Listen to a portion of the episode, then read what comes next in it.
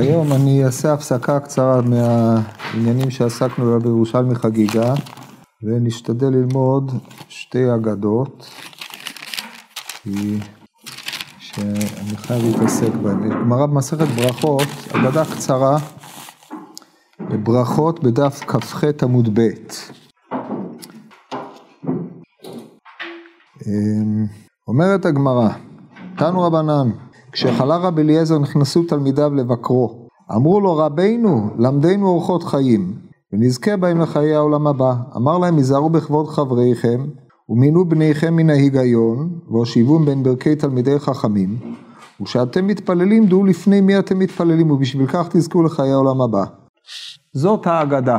עכשיו, לפני שאנחנו מנתחים את האגדה הזאת, אז אנחנו צריכים לבדוק את נוסחיה של האגדה. והנוסחים, אה, מה שעומד בפנינו, זאת הרחבה של אה, נוסחים שקל לבדוק אותם בפרידברג, בפרויקט, ולדעתי הנוסח הטוב ביותר ונזדקק לו, זה הנוסח הבא. כשחלה רב אליעזר נכנסו תלמידיו לבקרו, אמרו לו רבנו למדנו אורחות חיים, נקודה. נזכה בהם לחיי עולם הבא, זו תוספת שדי ברור שהיא מיותרת, היא נוספה פה בעקבות הסיפא, ובכמה וכמה כתבי יד היא איננה קיימת, ועדיף שהיא לא תהיה קיימת, כבר תמהו עליה אי אילו מפרשים, על בסיס אה, המימרה במצוותיו חפץ מאוד ולא בשכר מצוותיו, שכל האומר אה, אקרא תורה בשביל ש... אקבל שכר, טול ממון יקראוני רבי או אזכה לחיי העולם הבא, זה עושה שלא לשמה, כמו שהרמב"ם מביא בפרק י' מלכות תשובה.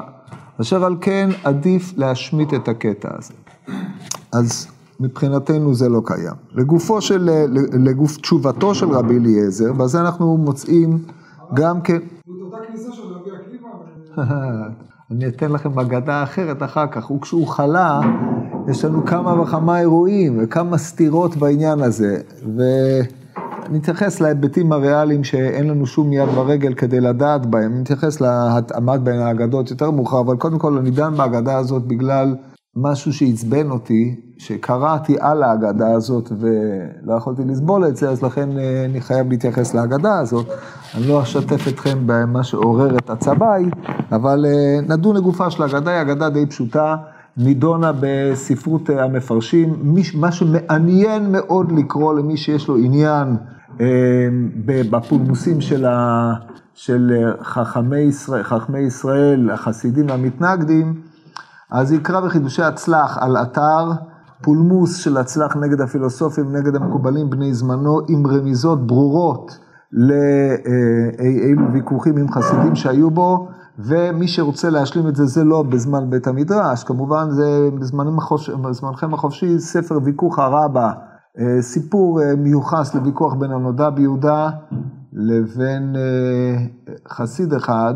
שאם אינני טועה, זה רב חיים צ'רנוביץ, בעל מחבר הספר סידורו של שבת, אה, באר מים חיים, ונדפס הדיון שלו בסוף אה, באר מים חיים חלק ב', ויכוח שלו על אמירת אה, לשם ייחוד, שהוא התווכח על זה עם הצלח בדף י"ב במסכת ברכות, אבל יש פה קטעים מאוד מעניינים בהצלח, פירושים ממש מעניינים, הועתקו חלקם בעין יעקב בגיליון בצד, אבל עדיף לראות את המקור.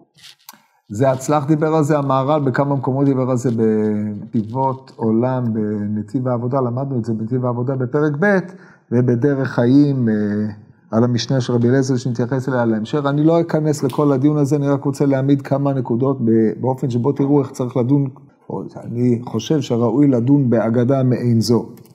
טוב, נחזור לגופו של נוסח. אומרת הגמורה, הוא עונה להם שלושה דברים. הדבר הראשון, היזהרו בכבוד חבריכם. הדבר השני, מנעו בניכם מן ההיגיון והושיבו, בין, והושיבו אותם בין ברכי תלמידי חכמים.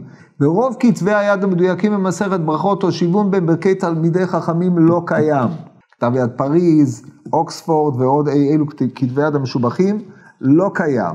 אשר על כן אנחנו נצטמצם במינו בניכם מן ההיגיון. הדבר השלישי, כשאתם מתפללים, אומר רבי אליעזר, דעו לפני מי אתם עומדים.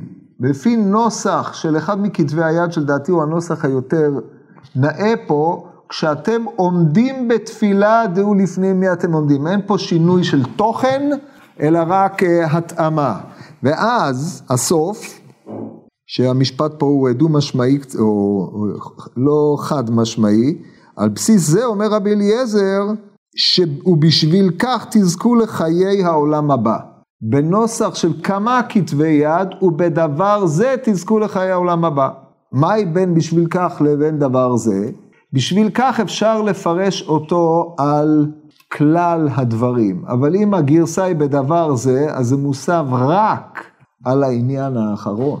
ואם זה מוסב על העניין האחרון, אז מאליו יובן שהתוספת, למדנו אורחות חיים שבשבילם נזכה לחיי העולם הבא, ואז יש כמה אורחות שבהם זוכים לחיי העולם הבא. אצל רבי אליעזר יש רק דבר אחד, שבו הוא זוכה לעולם הבא ויש חוסר התאמה בין השאלה לתשובה, לכן כמו שאמרתי, הנוסח המועדף הוא לא לגרוס את הריש. אז אם נסכם את מה שעולה פה, אנחנו לוקחים פה את הטקסט המינימלי, שבדרך כלל זה עדיף לקחת אותו, שהוא יהיה מינימום ובלי העיבויים והתוספות שנוצרו עליו. באו רבותיי, באו תלמידי רבי אליעזר לרבי אליעזר כשהוא חלה, כי לפני שהוא חלה אי אפשר היה לבוא אליו מהסיבה הפשוטה שהוא היה נתון בנידוי. נכנסו אצלו, אמרו לו רבינו למדנו אורחות חיים. מה עשיתם עד עכשיו? מה, מה אתם רוצים? זה מה שהם עמדו, למדנו אורחות חיים, תודיענו אורחות חיים, סוף הסמכות את פניך נעימות בימינך נצח, תהילים ט"ז, זה מה שהם רוצים, תודיענו אור החיים. אז הוא אומר להם שלושה דברים. א', היזהרו בכבוד חבריכם, כבר ציינו כל המפרשים על אתר רבי אליעזר, אז יתבזה לטיימה בפרקי אבות, יהי כבוד חברך חביב עליך כשלך. אלא שזה לא מנוסח כפי שהוא ניסח את זה בפרקי אבות, אלא היזהרו בכבוד חבריכם. הדבר השני, משונה עד להפליא, מנעו בניכם מן ההיגיון. איך זה תורם לאורחות חייו של האדם, הדבר הזה לא מחובר. והדבר השלישי, כשאתם עומדים בתפילה, דעו לפני מי אתם עומדים, הסיבה שזה הוזכר פה, זה בעצם מתאים לשיטתו של רבי אליעזר, שכשאדם אה, לא יעשה אדם תפילתו קבע, אלא תחנונים. ואומר רבי אליעזר, בדבר זה, אם אנחנו גורסים בדבר זה, דהיינו, בזה שתדעו לפני מי אתם מתפללים, אתם זוכים לחיי העולם הבא.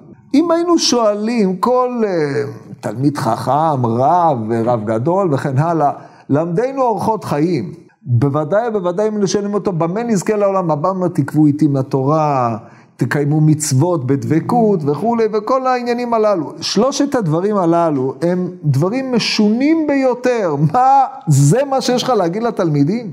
היזהרו בכבוד חבריכם, או כשאתם מתפללים, דעו לפני מי אתם מתפללים. אז זו פעם ראשונה שהם הולכים להתפלל, הם מתפללים בדבקות, בהתבוננות, הרי אחרי ככלות הכל הם תלמידי רבי אליעזר, מדובר בגדולי תלמידי החכמים, הדור של אחרי רבי אליעזר. אז הוא אומר, דעו לפני מי אתם מתפללים. אמנם אנחנו מכירים מהגמרא בירושלמי, אה, כש, כשאדם מתפלל, הוא אומר, אני נותן תודה לראשי שהוא מתכופף במודים, או אני הייתי סופר ציפורים, או עוד כל מיני עניינים כאלה. אבל אה, כבר ברוח חכמים, את משמעותם של האגדות על התוספות, הזכירו את זה פה במסכת ברכות, על זה שאנשים, מימיי לא כוונית, כך אומרת הגמור בירושלמי בפרק רביעי, אלא פעם אחת שהייתי קורא קריאת שמע, פעם אחת כיוונתי, הם כבר העריכו בזה, הרבה מי שרוצה לקרוא דברים נמלצים, בספרו המעולה, המדהים ביותר, בית תפילה של רבי יהושע הלר. אני פשוט מחלק לכם את זה, כי אחרת לא תגיעו לספרים האלה. אז רבי ישוע הלר היה, היה, היה אה, תלמידו של רב דוד אה, טביל ממינסק, אה, אחיו של הגאון המופלא רבי יחיאל הלר ושל רבי ישראל הלר, כן, משפחת הלר של משפחת הקצות, והוא היה אה, בעל מוסר מתלמידי אריסה לנטר. והספר הידוע שלו, שהיה ידוע בישיבות ליטא, נקרא חוסן יהושע, שני חלקים, אחד לתלמידי חכמים, אחד לבעלי בתים, כיצד להיות דבקים בתורה באמת. יש לו עוד כמה ספרים נפלאים. הספר הזה על ענייני תפילה, בית תפילה, זה ספר מצוין ביותר, תענוג לקרוא אותו, חובה לקרוא אותו בעצם, ספר מדהים. מלבד זה יש לו עוד כמה ספרים, מעוז הדת. שהוא במעמד תורה שבעל פה, שהוא מצדד שם יותר בעמדת הרמב"ן מאשר הרמב"ם, אבל אה, ספר מאוד מעניין כשלעצמו, ועוד אי אילו ספרים נתפסו באיזה כרך אחד שהיום אי אפשר להשיג, זה המצב. טוב, לגופו של עניין, לא סביר אבל להניח שרבי אליעזר סבור היה שתלמידיו לא מתפללים אה, כמו שצריך, לא מכוונים בתפילה. האמירה הזאת דעו לפני מי אתם עומדים, היא אמירה מתמיהה ביותר. כללו של דבר, שלושת הדברים הללו, כמציינים אורחות חיים, הם משונים מאוד. מה שצריך להניח פה, זה שעמדתו של רבי אליעזר, דיברנו עליה בעבר, היא, רבי אליעזר מחזיק בעמדה או שאתה ממוזג עם התורה, או שאתה בחוץ. אין מצב ביניים. רבי אליעזר, הוא היה, כמו שראינו באגדות הקודמות, כשהיה שונה, הייתה אש מלחכת סביבותיו, אמ, הוא היה דבוק כולו בתורה, והדבקות שלו בתורה הייתה עד שמבחינתו הוא נעשה דבר אחד עם התורה. ואם כן, למדנו אורחות חיים, הוא לא בא ללמד את תלמידיו את הדפוסים הנדרשים לאדם בשעה שהוא לומד תורה. הם הכירו את זה, הם ראו אותו בשעה שהוא לא היה בנידוי, בשעה שהוא היה בבית המדרש. הם הכירו את מקומו, הרי כתוב שרבי יהושע נשק את המקום שישב עליו רבי אליעזר, אמר זה כמו, זה כמו הר סיני, ומי שישב עליו כמו ספר תורה. אומר רבי אליעזר על עצמו בסנהדרין בס"ח עמוד ב', שני ידיי כשני ספרי תורה נגללים. הדיון, כשהם באו ושאלו אותו אורחות חיים, הם לא באו ושאלו אותו מתודות בלימוד התלמוד, או לא שאלו אותו, תלמדנו שיטות, כדי שנהיה דבקים בתורה, כי אין, או שאתה בפנים, או שאתה לא שייך לזה. רבי אליעזר היה מבחינה זאת טוטלית, אה, בעל תפיסה טוטלית. אתה או שם, או שהתורה שורפת אותך. זה המצב שלו. דיברנו על זה בעבר. ולכן כאשר הם שואלים אותו, למדנו אורחות חיים, זה האורחות שבה נלך ונהיה דבוקים בחיים. מלבד הדבקות בתורה, יש דברים אחרים. הוא לא עונה להם על התורה כלום. עונה להם שלושה דברים. א', היזהרו בכבוד חבריכם. הרי לכאורה היה צריך להגיד, יהי כבוד חבריכם חביב עליכם כשלכם. לא, היזהרו בכבוד חבריכם, הרי אין מי שנכווה יותר מרבי אליעזר מכבוד חבריו. מנודה. כבודו נפגע עד התהום. אז הוא אומר, תיזהרו לא לעשות לחבריכם כפי שעשיתם לי. בשם מה הם עשו את זה? בשם התורה, כן, כל מי שיראה את הגמרא במציע בנ"ט, בתנורו של הכנאי, סיפור שהיה צריך לנתח אותו כשלעצמו, ויש לו אין ספור ניתוחים, אולי פעם אה, נסביר אותו, אבל אתם רואים שהם בשם התורה עשו את מה שעשו. אי אפשר היה להמשיך עם גישתו של רבי אליעזר. אז לזה הוא בא ואמר להם, על, על, על הישרות שבכם, ועל זה שהייתם דבקים בתורה והייתם צריכים לקיים את הנדר כפי שגזרו עליי, אני מבין. אבל תיזהרו בכבוד תלמידי חכמים, בכבוד חבריכם. מפני שכאשר כבודו של רבי, עזר, רבי אליעזר נפגע, זה לא כבודו של האיש, הפרסונה רבי אליעזר בן הורקנוס, או הפרסונה אליעזר בן הורקנוס בלי הרבי. מדובר פה בקביעה, בפגיעה בכבוד התורה, כי חבר של תלמיד חכם הוא גם כן תלמיד חכם. חבר, אין חברות, החברות המעולה היא חברות לשם שמיים, כמו שהרמב"ם אומר בהגדרת גדר חבר, בפירוש, בפרקי אבות. החבר המעולה, זה גדר חבר, הוא תלמיד חכם. ולכן פגיעה בכבוד החבר, אתה לא פוגע בפרסונה, אתה פוגע בכבוד התורה. פגיעה בכבוד התורה היא עצמה פגם באורחות חיים. הדבר השני הוא משונה ביותר מינו בניכם מן ההיגיון. המילה היגיון, כידוע תורגמה בימי הביניים לוגיק, לגיק או לוגיקה.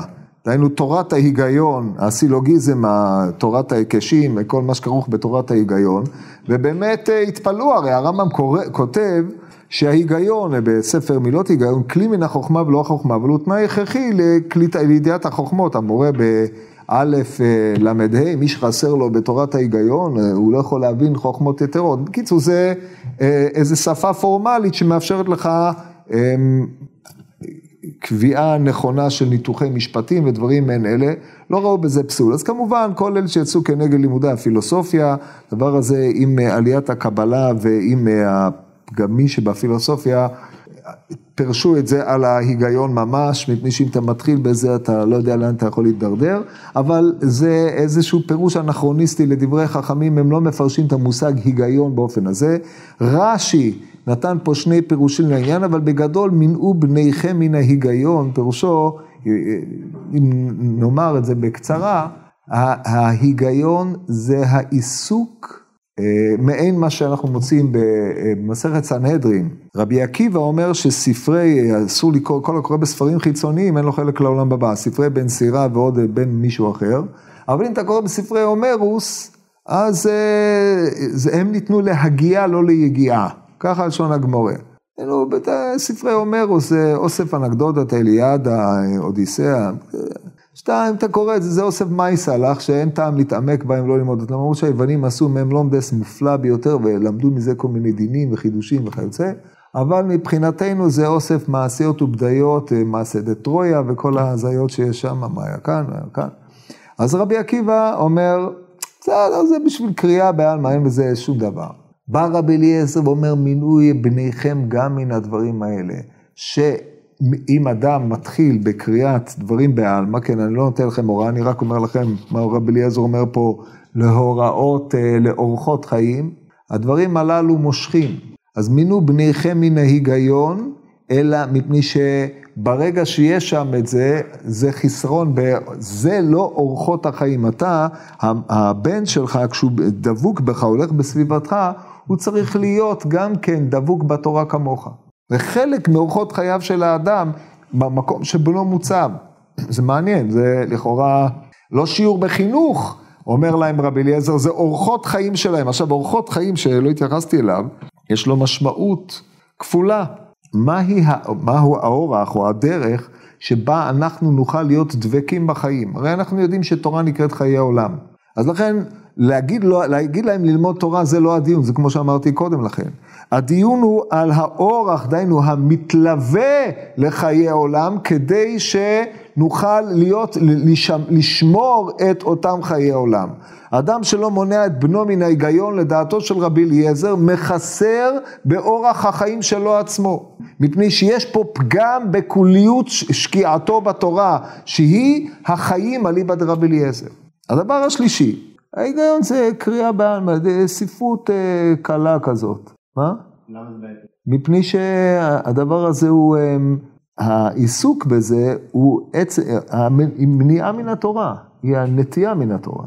עכשיו, זה לא רק עליכם מדובר, אלא גם על בניכם, אל, ת, אל ת, תמנעו אותם מלהגיע לזה, אלא כדי שהם יהיו שקועים כמוכם. זה חלק מהאורח חיים שלך, זה האופן שבו בנך מהלך אחריך, כן?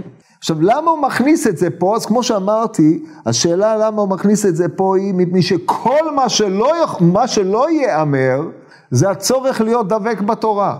כי זה הנחה בסיסית, כל מה שנשאלו עליו, למדנו אורחות חיים, דהיינו הדברים המתלווים אל החיים. החיים עצמם אצל רבי אליעזר זה הדבקות הטוטלית בתורה. אלא שהדבקות הטוטלית בתורה היא אה, כרוכה גם במגעים נוספים עם החיים. אתה בא במגע עם חבר שלך בהיותך עוסק איתו בתורה, אתה בא במגע עם הבן שלך בהיותך מחויב ללמד אותו תורה. כשאתה מלמד אותו, כן, אם כמו רש"י שאל תלמדו אותם אה, פסוק את צורתו או מקרא באופן שטחי, או אל תיתן להם להתעסק בדברים אחרים, מפני שחובתך כלפי האחר היא חלק מהחיים שלך. ולא רק השקיעות העצמית שלך או ההתמזגות שלך העצמית עם דבר השם. אז יש לנו פה שני מישורים, המישור של אדם הפונה לחברו והמישור של אדם הפונה לבניו. המישור השלישי, כשאתם עומדים בתפילה, דעו לפני מי אתם עומדים. זאת אומרת, דעו לפני מי אתם עומדים. אל מי, אתה, מתפ... אל מי אתה מתפלל? כשאדם עומד בתפילה, דע לפני מי אתה עומד. מה זה אומר? ואומר רבי אליעזר, בדבר הזה אתה זוכה לחיי העולם הבא. ואם נדייק טוב, הדבר הזה, דהיינו העמידה בתפילה, אם אתה יודע לפני מי אתה עומד, בזה אתה זוכה לחיי העולם הבא. הדברים האחרים הם חלק מאורחות החיים שלך בעולם הזה. אבל העמידה שלך בתפילה היא זכייה לחיי העולם הבא. אז קודם כל, בגדר תפילה, ידועים דברי הגמרא במסכת שבת בדף י', אמ, תפילה מוגדרת חיי שעה, ולימוד תורה מוגדרת חיי עולם. ועל זה גופה אומר רבי אליעזר, אם אתה יודע לפני מי אתה עומד, בדבר הזה אתה זוכה לחיי העולם הבא. כי בחיי העולם הבא, כל עניינם הוא העמידה לפני השם. זה מה שיש בעולם הבא. אתה עומד לפני השם. הדעה, בדעה שהשגת, בהשגות שהשגת, כמו שהרמב"ם מסביר בקיום הנפש, בקיום מושכלה, בהקדמה ל... איפה שזה בהקדמה לפרק חלק, או לחילופין אה, בדעה שהשיגו, זה מה שיש להם בפרק שמיני מלכות אה, תשובה, אבל שם, באופן הזה אתה נעמד לפני השם, אתה מקלף מעליך את כל הצדדים החומריים, וכל מה שנשאר בך זה העמידה לפני השם. אין לך פנייה למקום אחר. אתה עומד בפני השם עם התורה שהשגת, עם הדעה שהשגת ממנו יתברך. אם אתה לא יודע לעמוד בפני השם בעולם הזה, איך תזכה לחיי העולם הבא? חיי העולם הבא זה, זה העמידה עצמה לפני השם. ב... והתוכן העמידה הוא אתה חי בעמידה הזאת את מה שהשגת ממנו, דהיינו את התורה שהשגת. מי שלא יודע לעמוד, הוא לא יכול לממש את חיי העולם שיש בו. אז לכן אומר רבי אליעזר, בעולם הזה, כשאתה מתפלל על חיי השעה שלך, אתה מתפלל על חיי השעה שלך לא בגלל הצורך שלך הפרטי הזה או הצורך הזה, כי אלה תפלים, אתה מתפלל כדי שתדע איך לעמוד כשתגיע לעמוד. ובדבר הזה אתה תזכה לחיים. האמירה הזאת היא מהפכנית, משאל פניו, זכייה לחיי העולם הבא היא בלימוד התורה עצמו, שהרי הם עצמם קרויים חיי עולם. אבל אומר רבי אליעזר, אם אתה לא תדע איך לעמוד בפני מי שאתה עומד ומשיג ממנו מה שמשיג מכוח מה שלמדת בעולם הזה, והעמידה זאת הנקודה המרכזית, לא יהיה לך חיי העולם הבא. ואיך תדע? אם אתה עומד לפני השם בתפילה בעולם הזה, בתחנונים, כמי שמבין את תלותו המלאה בבורא יתברך. לא בשביל הב חי הב מזונה, כמו שכתוב בתיקונים, כלבים אה, כלבין צווחין הב הב. לא, אלא אתה עומד ממני שאתה מבין שבעמידה שלך בתפילה אתה מקושר אל השם יתברך ובמזה מתמלא חסרונך. כמו שכתוב, כמו חלב הדשן תשבע נפשי שפתי רננות יעלל פי, כן, למדנו את זה באיזהו פרק, באחד הפרקים במהר"ל. שזה העמידה כמו חלב הדשן תשבע נפשי, שובע הנפש מהעמידה לפני השם, אז בהיותך עומד, בתורה שלמדת אתה תשיג את מי שאתה עומד לפניו. אבל אם אתה עומד בתפילה לפני הבורא יתברך כמישהו שצריך למלא את צרכיך הפרטיים, בעולם הבא אין צרכים. אין לא אכילה, לא שתייה, כלום. חכמים יושבים מעטרותיהם בראשיהם, אם אתה לא תדע, לא, לא סיגלת לעצמך את התפיסה בעולם הזה של עניינה של התפילה, לא תזכה לחיי העולם הבא. אז אם כן יוצא שדברי רבי אליעזר אפשר לחלק אותם לשני חלקים. החלק הראשון זה האורחות, הדברים המתלווים לאדם השקוע בתורה, והחלק השלישי זה המהלך המחבר את העולם הזה עם העולם הבא. ובאופן פרדוקסלי, החיי שעה של העולם הזה לא באו אלא ללמד אותך איך לממש את חיי העולם בעולם הבא. ואז ההגדה הזאת מקבלת את צורתה היותר מופלאה, אם אני מבין אותה נכון, באופן הזה. זו ההגדה הראשונה שהייתי חייב לדבר, מפני שאחרי מה שראיתי, מה שראיתי, זה לא מה שראיתי, אז זה מה שהרגשתי, בדרך כלל אני לא מדבר על הרגשות שלי, סיבות שאי אפשר להיכנס אליהן עכשיו, אבל הייתי חייב להסביר את זה.